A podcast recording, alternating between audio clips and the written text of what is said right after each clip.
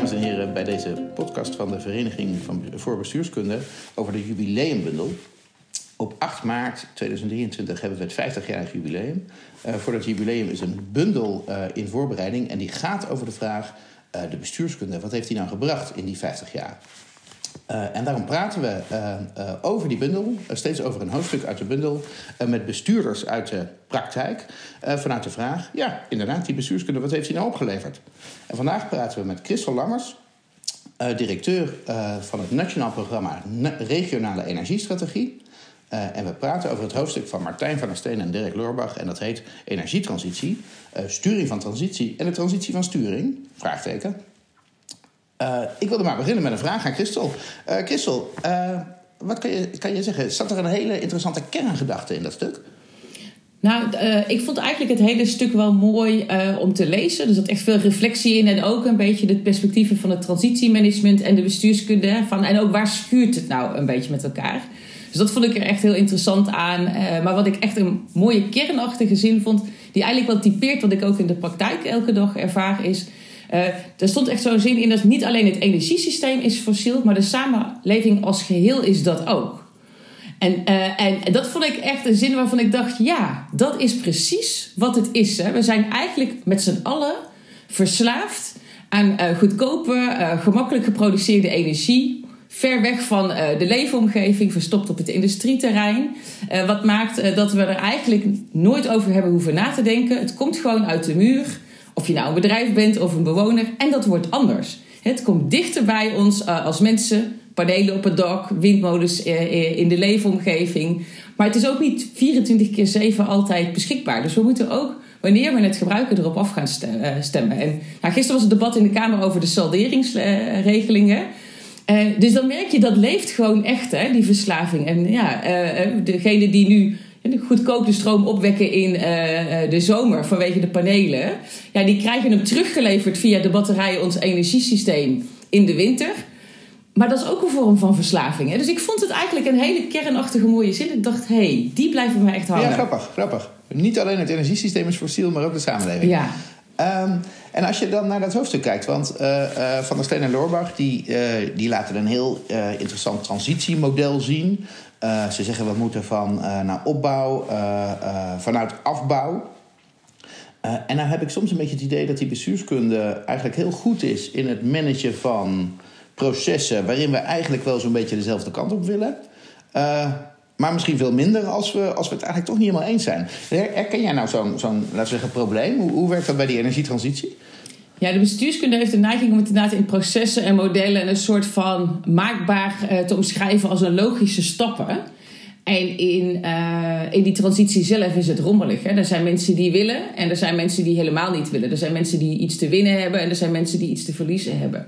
Er zijn mensen die het doen vanwege Uh, echt die klimaatverandering tegengaan en echt intrinsiek gemotiveerd zijn. En er zijn mensen die economisch gedreven zijn. Hè? Dus die, uh, het is veel diffuser in de praktijk over uh, wat, wat beweegt nou die mensen? En hoe beweeg je mensen in zo'n transitie? En, uh, en die modellen die helpen om er naar te kijken, maar die zijn niet de praktijk als zodanig. Hè? En het niet weten. Niemand weet hoe deze transitie uh, gaat verlopen. En, en daar hebben we ook geen model en geen antwoord op. Hè? Dus we weten van het verleden hoe het was. Maar dat is niet, denk ik, waar we op dit moment mee te maken hebben. Nee, want je, je zei net, vond ik ook iets heel interessants over de aard van die transitie. Dat, dat zeg maar, energie komt opeens heel dichtbij. Vroeger was het datgene wat uit de, uit de kolencentrale kwam. Uh, nou, die staat in Noordoost-Groningen. Uh, en tegenwoordig gebeurt het voor je neus. Uh, en heb je er dus last van. Dat, uh, zijn dat dingen die je ook tegenkomt in die transitie?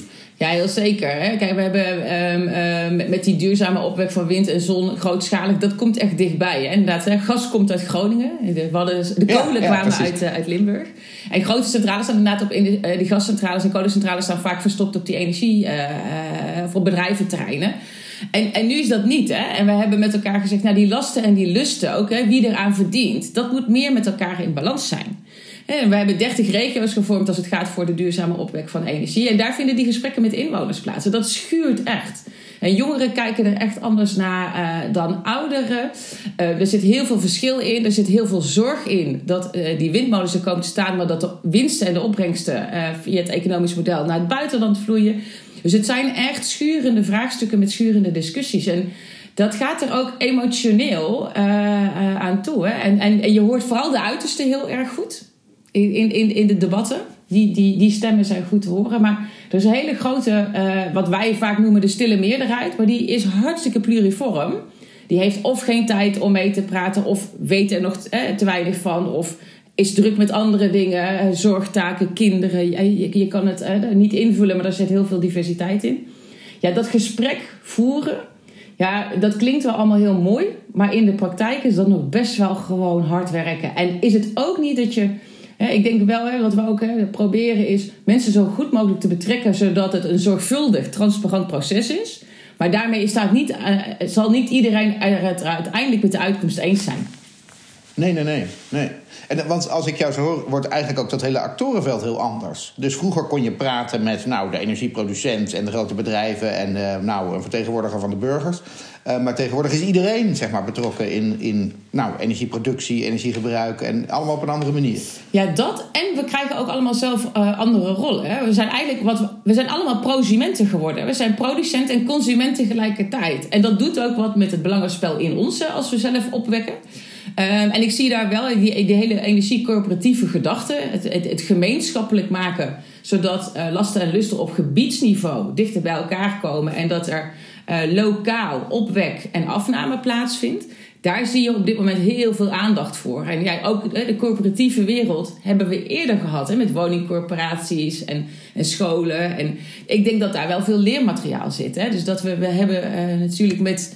die enorme centralisatie, hè, want ons huidige energiesysteem is enorm gecentraliseerd. Met die gascentrales een, uh, een bepaald model gehad. En dat model zal denk ik echt wel weer gaan veranderen. En misschien komen er ook wel weer oude waarden ook uit de bestuurskunde uh, uh, terug. Um, maar dat is wel de, de transitie die je ziet. Hè, dat de gemeenschap en het gezamenlijke... Um, op, op, ja, v- terecht denk ik, hè, veel meer uh, op het netvlies staat dan uh, voorheen. Dat is heel interessant. Dan komen we eigenlijk ook weer een beetje terug bij de, bij de vraag van die bundel. Hebben we nou wat aan die bestuurskunde?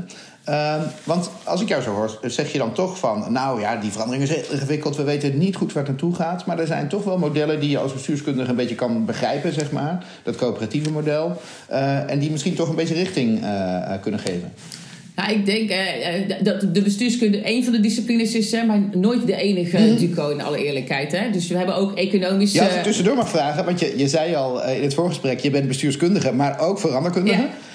Dus ik denk hè, dus dat uit de psychologie en de sociologie, maar ook uit de veranderkunde, uit de bestuurskunde als het gaat over de processen, maar uit de economische modellen, uit de hardere... Eh, dat daar veel meer uitwisseling en gesprek tussen die disciplines moet uh, plaatsvinden. Wil je echt weer tot modellen komen die de transitie nu uh, weer verder uh, kunnen helpen in de reflectie en de goede kritische vragen te stellen. Want ik denk dat dat gewoon de kern is uh, waarin de wetenschap de praktijk ook heel erg kan helpen. Hè? In de reflectie te organiseren van wat gebeurt er nou, wat zijn nou slimme interventies voor wat er voor ons ligt in plaats van alleen maar... Uh, te analyseren van wat we met elkaar doorstaan hebben. Hè? Dus, dat, dus ik, ik zie daar heel veel waarde in. En ik denk dat er dan ook best wel oude modellen zijn... die niet precies passend zijn voor waar we nu mee bezig zijn... maar waar we wel naar terug kunnen kijken om van te leren... hoe heeft het toen gewerkt?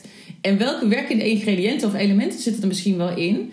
waar we nu ook nog uh, baat bij kunnen hebben. Dus in, in, vanuit dat perspectief denk ik dat de bestuurskunde zeker... Uh, Nou, belangrijk was, maar ook belangrijk blijft. Maar het mag nooit de enige stem zijn als het gaat over nee, dit nee, soort transitiesturingen. Ja, ja, ja. ja. Nou, reuze veel dank. Uh, hartstikke interessant. Uh, uh, een heel mooi gesprek.